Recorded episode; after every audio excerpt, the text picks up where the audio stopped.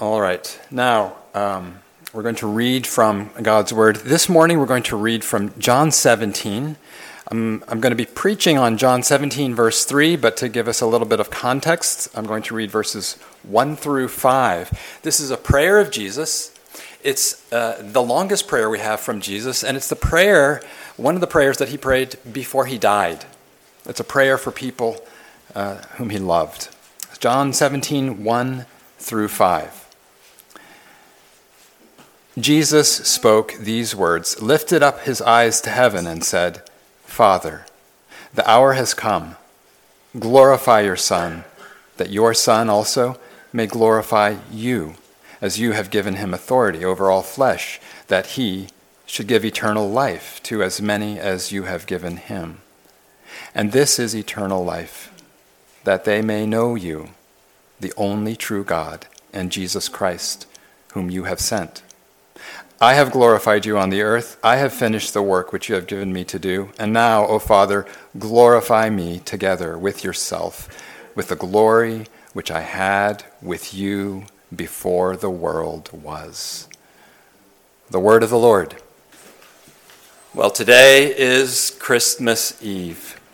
And for a lot of people, you experience, there's a, there's a bit of a thrill that you experience during this season. Maybe some of that's, you've got time off from work. Maybe there are friends and family gathering together, and you're looking forwards, forward to that. And, and if you're a kid, maybe especially if you're a kid, there are, there are presents, and, and that excites you. With all of that, for plenty of people, this is also this is also a difficult time of year because this time of year may be the time of year that you lost loved ones. It, it can be a, difficult time of year because maybe this time of year you're especially aware of a relationship that you lost this year, and, and now there's someone that you'll be avoiding this Christmas. Or maybe this, this time of year is difficult because you lost your job. And so that can make, for you, that can make Christmas complex. There are people around you, and there's plenty of cheer, and maybe you experience some cheer, but at the same time, and in the middle of that, you're also you're also choked up. Uh, you're, you're in more social gatherings than usual, and there are smiles that are put on. Maybe you put on smiles, maybe they're genuine smiles, but at the same time, you're, there's something about you that's numb inside. Or maybe with the mix of, of all of that smiling, you're also numbing yourself just to get through it. And so this morning, I, I've selected a Christmas passage that handles the complexity of Christmas. John 17, 3. And this is eternal life, that they may know you, the only true God, and Jesus Christ, whom you have sent. That's our text for this morning. I want to look at three things about Christmas in this passage. The first thing is this Christmas comes in darkness. Christmas comes in darkness. Now, that shouldn't actually sound strange to you, that Christmas comes in darkness. We know that Christmas celebrates the birth of Jesus Christ. And that birth, if you're familiar with all the texts and even the songs about Christmas, that birth was noted at nighttime. Think of the famous carols, some of the famous hymns Silent Night. There's also O Holy Night. And those things reference the night with respect to Christmas because it says in Luke 2 Mary gives birth to a son, Jesus, and in the same region, heaven sends the birth announcement. And to whom does it come? It comes to herdsmen. And when does it come to them? It comes to them at night. And so, from all that we can tell, the birth of Jesus came at night. Christmas came at night. Christmas came in darkness. Now, the darkness was not random, the darkness was symbolic the darkness was not only talking about solar darkness, Christmas came in moral darkness. Christmas came during evil days. The times were bad. It was darkness not because the sun was down. That's not only why it was dark. It was dark because evil abounded. It was dark because sin was abounding.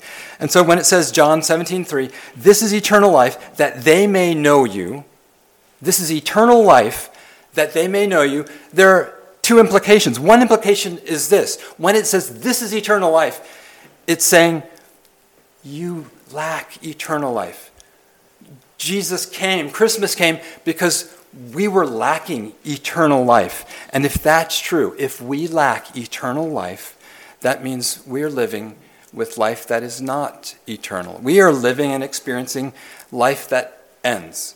We live in the shadow of death. All of our days, death casts its shadow over our lives. And so we live darkened lives. That tells us this, this little phrase, this is eternal life, it tells us life is broken. And you know that. Another implication of this, when it says that they may know you, well, not only is it saying that we lack eternal life, that life is broken, it also is telling us that we don't know God. We needed to know God. We don't know God, and that tells us we have darkened minds. Lives are darkened, but our minds are also darkened. It means we're distant from God. The starting point for all of us in the human race is that we are far from God. That's, that's true in the context of John. As we saw a few weeks ago, John chapter 1, verse 5, it says, And light, speaking of Christ, and the light shines in the darkness, and the darkness did not comprehend it. And so Christmas comes to darkened minds. Christmas comes to darkened lives. This is, this is this is amplified in many places in the Bible. One place that, that spells it out with more detail is Romans chapter 1.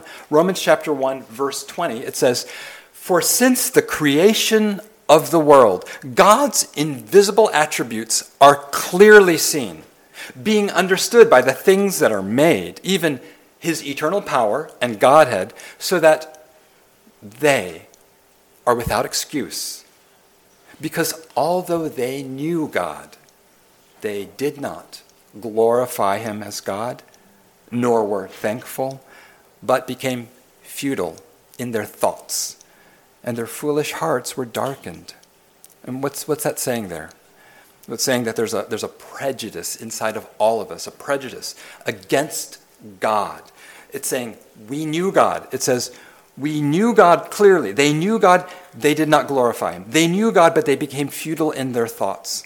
It's saying we knew God.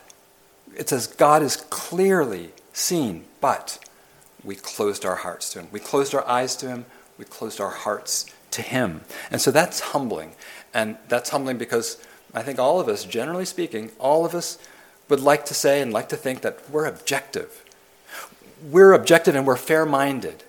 Nobody, nobody wants to admit that they're prejudiced prejudice in their thinking, prejudice in how they evaluate situations. But what this is saying is that fundamentally, we begin in prejudice against God. And so that means if you really believe this and if this is really true, this is how you really need to, this is your posture. This is what it needs to be in all things towards God, but really towards all the important questions of life. This means you need to distrust your objectivity. You need to distrust your own ability to be objective about anything. It means that our perspective always skews. Our perspective is always slanted. There's this pull, this gravitational pull. And so that means you may think you know what your in laws ought to be doing, but you need to distrust your objectivity and know that it skews. You may think that you know what your government ought to be doing and should do and should have done, but you need to distrust how objective you really are. It means you may even be sure you know what your mechanic should have done. We are in darkness. We're in a spiritual darkness that affects everything. That means we should have a humble assessment of our own personal capacity to solve our spiritual problems, to solve our big problems. We are, in reality, we are blind people trying to make glass eyes. So we have this prejudice. We also have our practices. That's another way that we live in darkness. We have our practices. Because from our, our morally darkened hearts, from that flow immoral actions, morally darkened behavior. Our spiritual darkness produces moral darkness. Romans 1:28 it continues. It says, even as they, and it's just speaking of all humanity, even as they did not like to retain God in their knowledge, God gave them over to a debased mind to do things that are not fitting. Our mind was darkened, and so then we were given over to do things that are darkened. And there in Romans 1, it lists things. It lists sexual harm. Because we're darkened, that's why we harm one another sexually. And then it lists greed and envy. That's why we get into the grip of, I want stuff. I want more stuff. I will take stuff. I'm unhappy with what I don't have. It says we give ourselves over to deeds of hatred. People that we hate, people that we actively dislike and will tear down.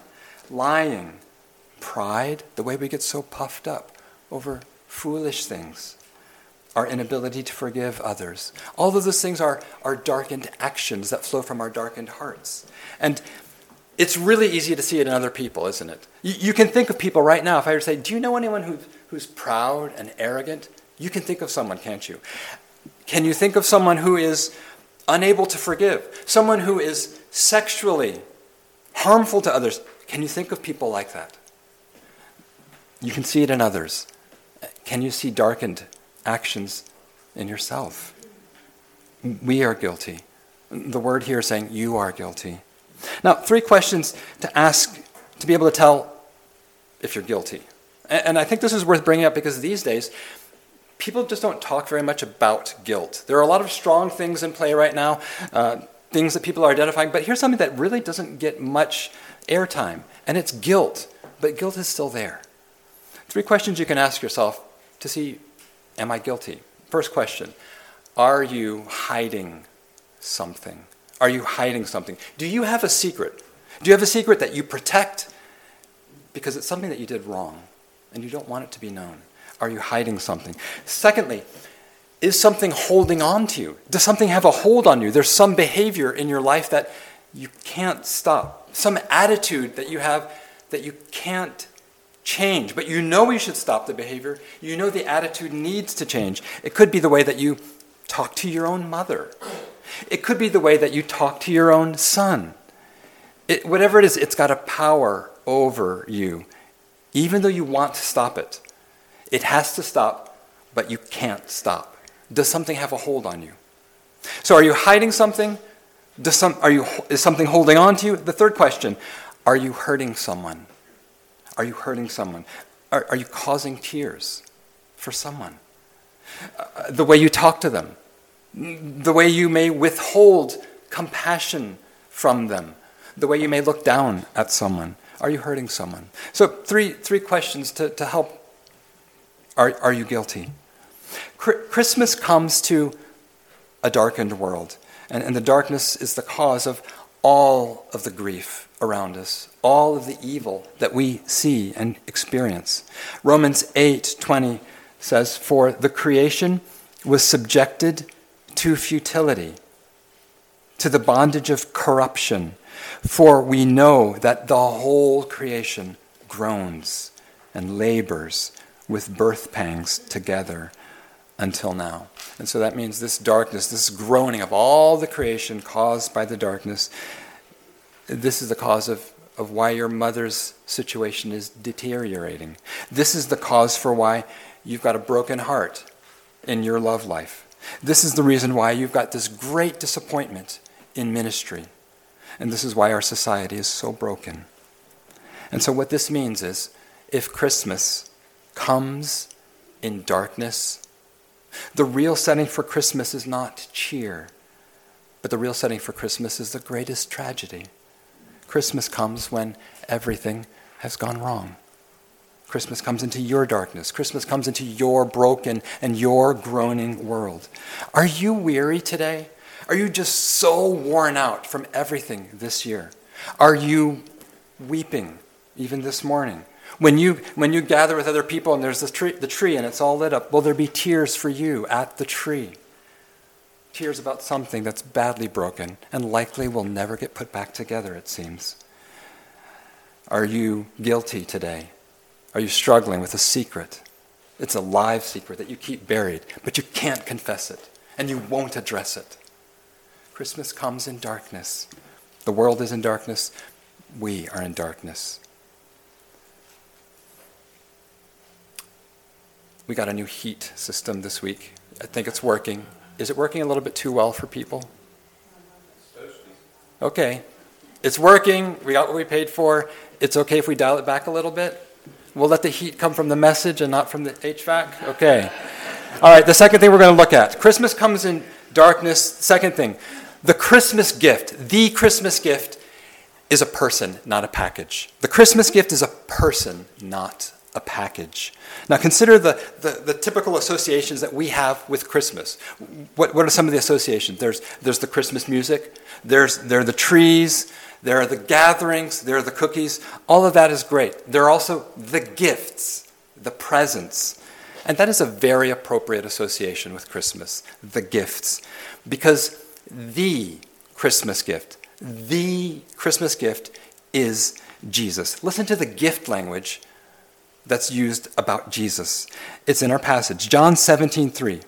It says, Jesus Christ, whom you have sent. Jesus was sent. The Christmas gift, it's a person, the Son, Jesus. Listen to more gift language. Isaiah 9, 6, very familiar at this time of year. For unto us a child is born, unto us a son is given. He's a gift. John 3:16 For God so loved the world that he gave his only begotten son. And so all this is telling us that in our doctrine of salvation, our soteriology, it emphasizes that the son was sent to us from heaven to save us. The gift of Christmas is the son, a person. Jesus is the gift. Jesus is the gift. Now let's talk about, just for a, a, little bit here, let's talk about the difference between a package gift and a person gift. A package gift and a person gift. Let me give you an illustration of a, a package gift. When I was eight, I, I, I, had I have these very strong memories of a package gift that I received when I was eight. It was, I think it was, it was the first year for the first generation of all toys created because of Star Wars. It's crazy. It's about 45 years ago, and just how much Star Wars toys are. But this is the first generation, and I received this toy, and it was exactly what I'd asked for. And it actually lived up to every excitement and imagination that was stirred by all those commercials that we were seeing. I loved it. I played with it for years. It, it was wonderful. It's actually now available used on eBay for $250, like a tenfold increase. But it was just a package. Let me give you an example of a gift that's a person gift. Not when I was eight, but when I was 28, I received something of a, a person gift. On Christmas, when I was 28, a daughter was born to us, a person. What's the difference between the package, the toy that I treasured, and the person gift? Well, the toy was fun. I treasured it, I loved it, but it never loved me back. It could never love me. But the person, th- that baby who was born on Christmas, who is now my daughter, she knows me. And today, she prays for me. She will ask me when we're, we're talking, Daddy, how can I pray for you? And then she'll pray for me. I love her. And unlike that toy back when I was eight, she loves me. When the gift is a person. You receive two things in that kind of gift. You receive the gift of knowing, and you receive the gift of being known. You receive the gift of knowing, and you receive the gift of being known. And in this gift, here's what we, we find in this person gift, where Jesus is the gift God wants you to know him. John 17, 3, that they might know you, the only true God, and Jesus Christ. Now, what does it mean to be to know a person? What does it mean to know a person and to be known by a person, specifically by God? So let's look a little bit at what does it mean to, to, to be known by a person? To be known by someone, I, I don't think it's exaggerating to say that this, this is one of our deep human longings. You could even say this is one of our, our deep needs as human beings. We want to be known. We want to be known by someone else. That's exactly what keeps social media working. That's why so many people are willing to pour themselves into social media. What are people often asking for with what they post, what they, what they portray in images about themselves? You're, you're saying, See me. You're, you're saying, no, Would you know me? And what you're asking is, Would you, would you like me? This is one of our, our deep human fears, also. It's one of our desires and it's one of our fears because what we put out there, whether it's in social media or just in living. This is what we fear. If you knew me, you would not like me. And, and isn't that what can happen on social media? You post something, you post an image, you post a thought, but what would happen if your picture got zero likes? What would happen if you put your comment out there and you get zero likes. What would it mean if the real message is you have zero likes? The, the disappointment there, the hurt there. That's why when people speak evil of us, when people ghost us, it hurts. We, we want to be known. And, and so maybe for you, this Christmas is complex because there are people. There are people who have known you and now they don't want you. Maybe this Christmas is complex because there are people who have, you know this is true, people who have crossed you off their invitation list this year. Maybe it's complex because there are people who won't be sending you a gift this year. Did someone cross you off their Christmas gift list this year? This Christmas? Know this God added you to his gift list. John 17, 3, Jesus Christ, whom God has sent. God wants to know you. Now, how do we apply this? Briefly. First of all, you should, if you're a believer, you should feel loved. You should dare to feel loved.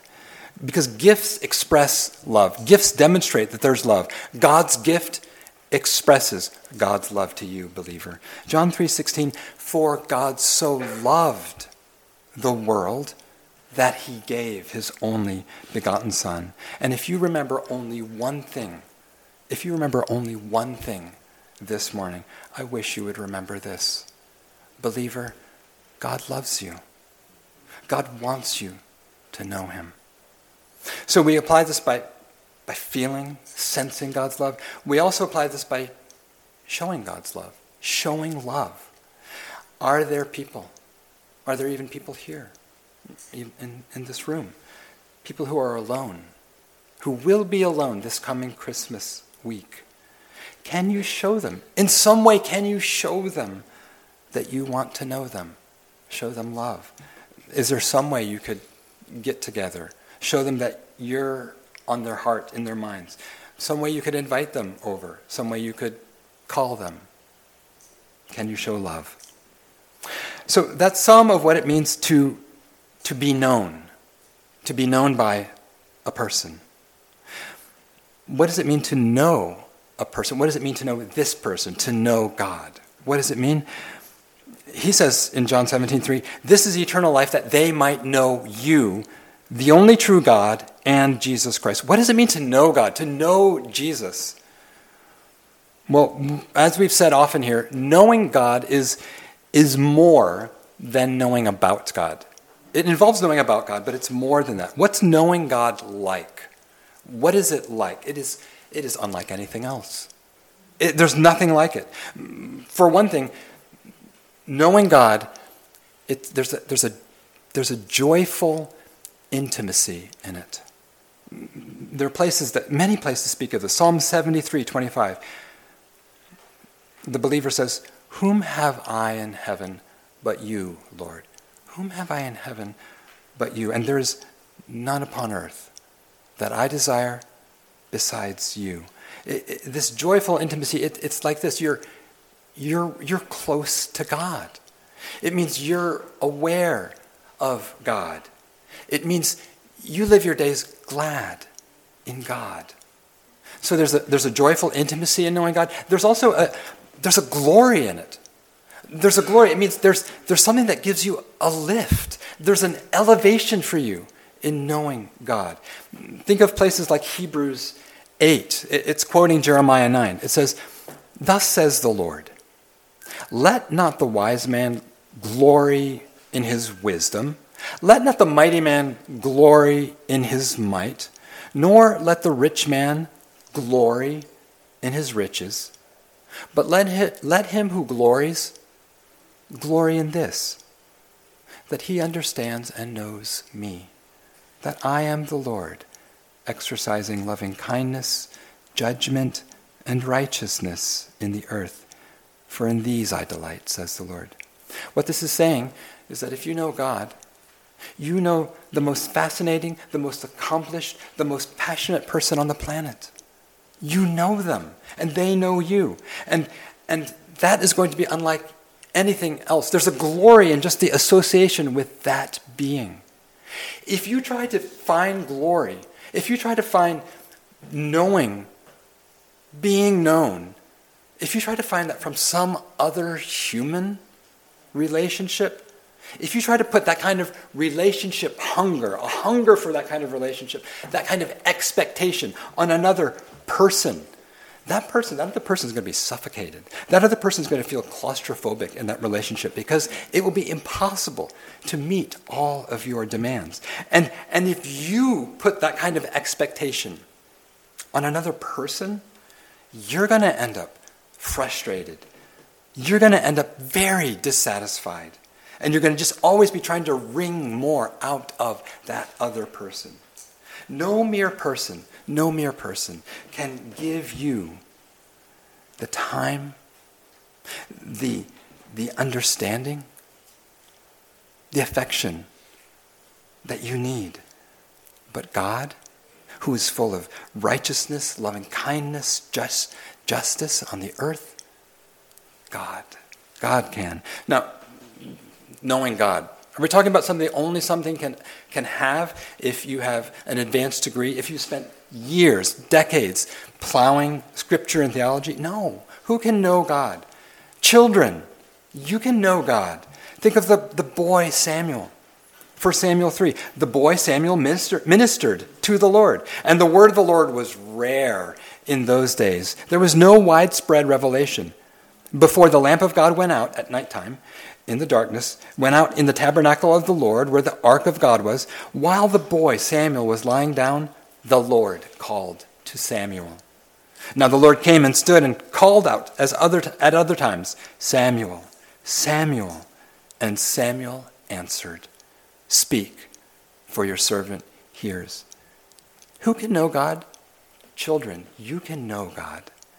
But not just children older people. You can be far into the years, the twilight years even, of your, your life on earth. You also can know God. Think about Moses. Moses in his 80s, Moses in his 90s, in his hundreds. Exodus 33. The Lord talked with Moses. So the Lord spoke to Moses face to face as a man speaks to his friend. What kind of friendship did Moses and the Lord have? Moses knew God. Moses was a friend of God. God was such a friend of Moses that God was the only person to attend the funeral, the burial of Moses. And so children can know God, older people can know God, and all you busy, busy men and women in between, you can know God too. Now, how do you how how do you know God? How can you be known by God? Is it by learning? Is it by studying? Well, in part, yes. You, you need to hear the word regularly, you need to read the word regularly. In part, that's how you know God, but it's not enough. Is it by, is it by improving your behavior? Is it by church attendance? Is it by diligent time set aside each day to pray and to seek the Lord? Is it by observing the practices of Christianity? Well, that, that can be part of it, but no, ultimately, that's still not enough to know God to know God, and this is, this is why this is Christmas, to know God, you must receive the Christmas gift. You just receive it. Listen to the gift language that surrounds this. Romans 6:23, "For the wages of sin is death, But the gift of God is eternal life in Jesus Christ, our Lord. To know God, it's received, not earned. Earned means earned means you know, it's it's crunch time at the job and so everyone, you included, are you're having to put in like 70 hour weeks at work. But you're doing it and as you do it, you're expecting there's going to be some payoff. There'll be some promotion that will come out of this, some kind of raise, some kind of increase of your reputation with the boss. And at the end, at the end of crunch time, and you've been clocking 70 hour weeks for two or three weeks, if the boss gives you a bonus, gives you a big present, and it's wrapped up and it's tied with a bow, it's not really a gift, is it? You earned that. You worked for it. That's what earned means. But if something's received, Received means something like this it means you are out driving your dad's car. You're driving your dad's early retirement car, so it's a nicer car. Maybe it's actually new. You were driving it, but the road was wet, and you swerved, and you wrecked your dad's car. And received means this your dad comes to you the next day, and he says, Don't worry about it. Don't worry about it. I'll take care of it. Here, here are some keys to a new car of your own. And he hands you keys. He hands you keys not to his new car, but to a new car for you. That's a gift. You didn't earn it. You can, all you can do is receive it. In the gospel, we see the ultimate gift which is received, not achieved, not earned. Goes, and this is a gift that goes in two directions. This is what you see in the gospel. Jesus received something that he didn't earn, and we who believe receive something that we did not achieve. In the gospel, Jesus received blame and punishment and wrath that he never earned. The guilt and death that we had earned were given to him. And we see that Jesus was willing. Jesus was willing to be wrongly known. Jesus was willing to be misrepresented so that we could know God the only true God. We also see this in the gospel. In the gospel, we see that Jesus received, Jesus lived a flawless life. He always showed up. He always did it right. He didn't say the wrong thing. He always held back from saying the wrong thing, and he always said the right thing. Jesus lived this flawless life, and we who believe receive a reward that we never achieved. We receive a righteousness by faith apart from the works of the law. If you believe, if you believe on Christ, God is pleased with you because of the law keeping of Jesus Christ, not because of your law keeping. Romans 3:20.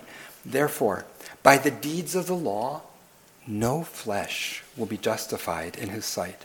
For by the law is the knowledge of sin, but now the righteousness of God apart from the law is revealed being witnessed by the law and the prophets, even the righteousness of God through faith in Jesus Christ to all and on all who believe. This morning, God offers you a gift. This is Christmas Eve. How do you receive it? How do you receive this gift?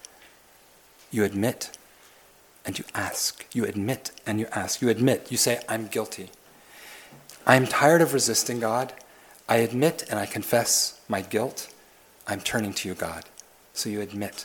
And then you ask. You ask God, Will you forgive me? Will you forgive me for the sake of Christ?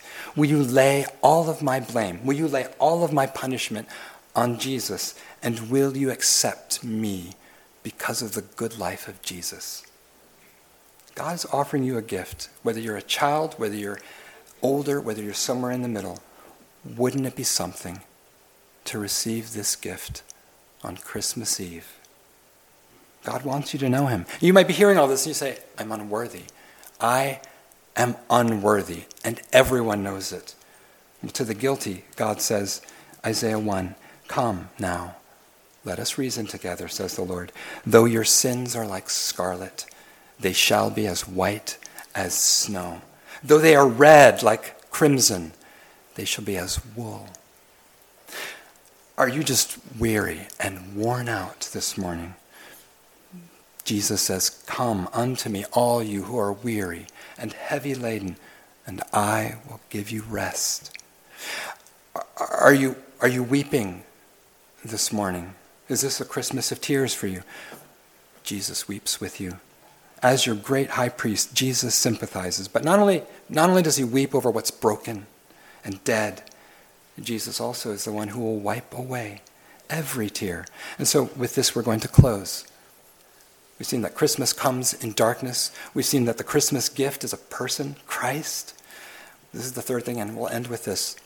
The Christmas gift lasts forever. The Christmas gift lasts forever.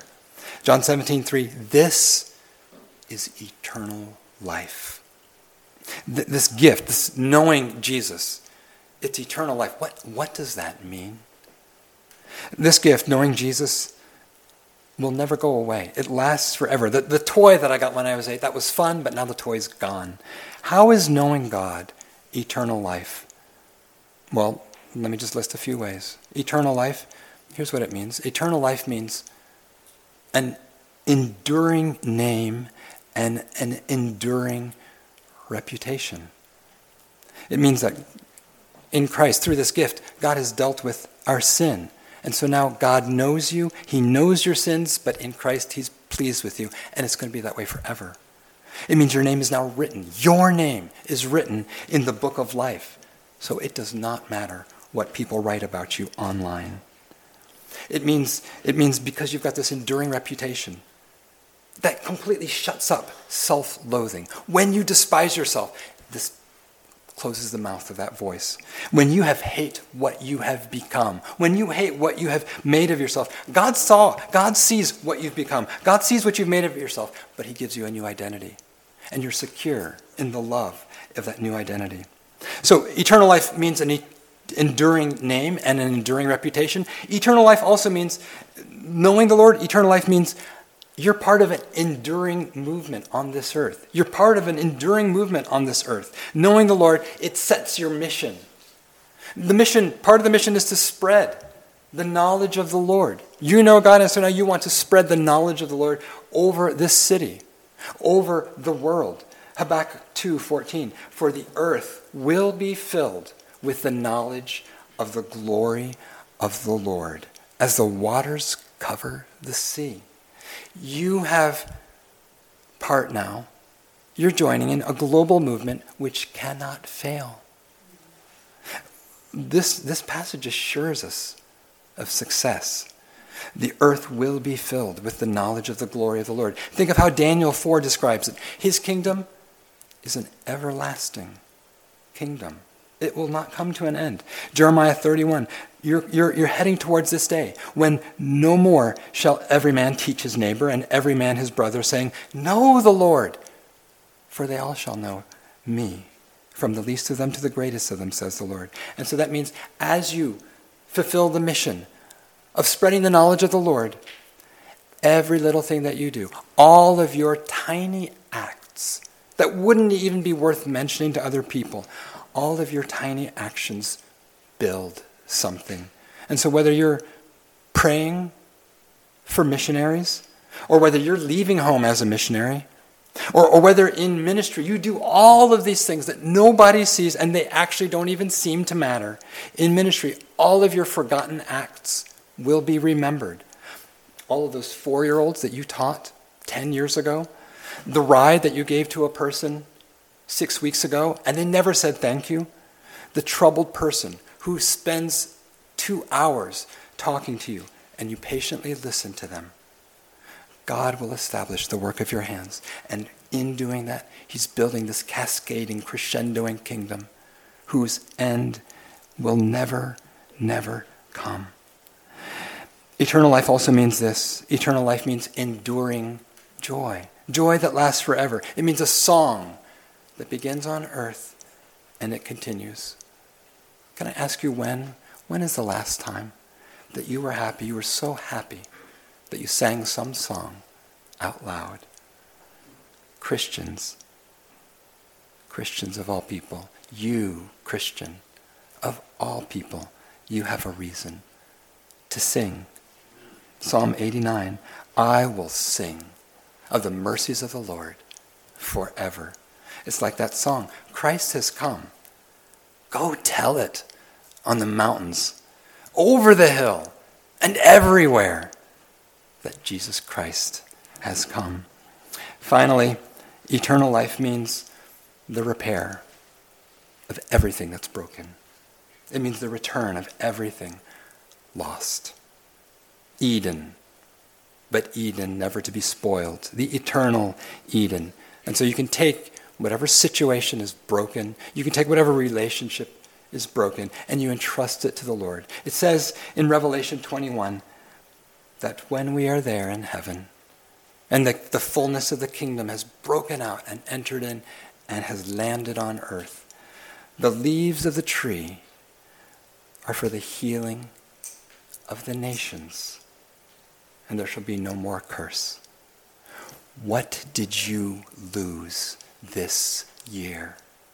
Whom did you lose this year? Christ came in darkness, but Christ will come again. And when Jesus comes again, the new day begins, which will never darken. Let's pray. Lord Jesus, would you come to us? You, Son of Righteousness, would you come to us? And may we know you and delight in you and know eternal life. We thank you for this gift. We receive it. We could never have achieved it. In Jesus' name we pray. Amen.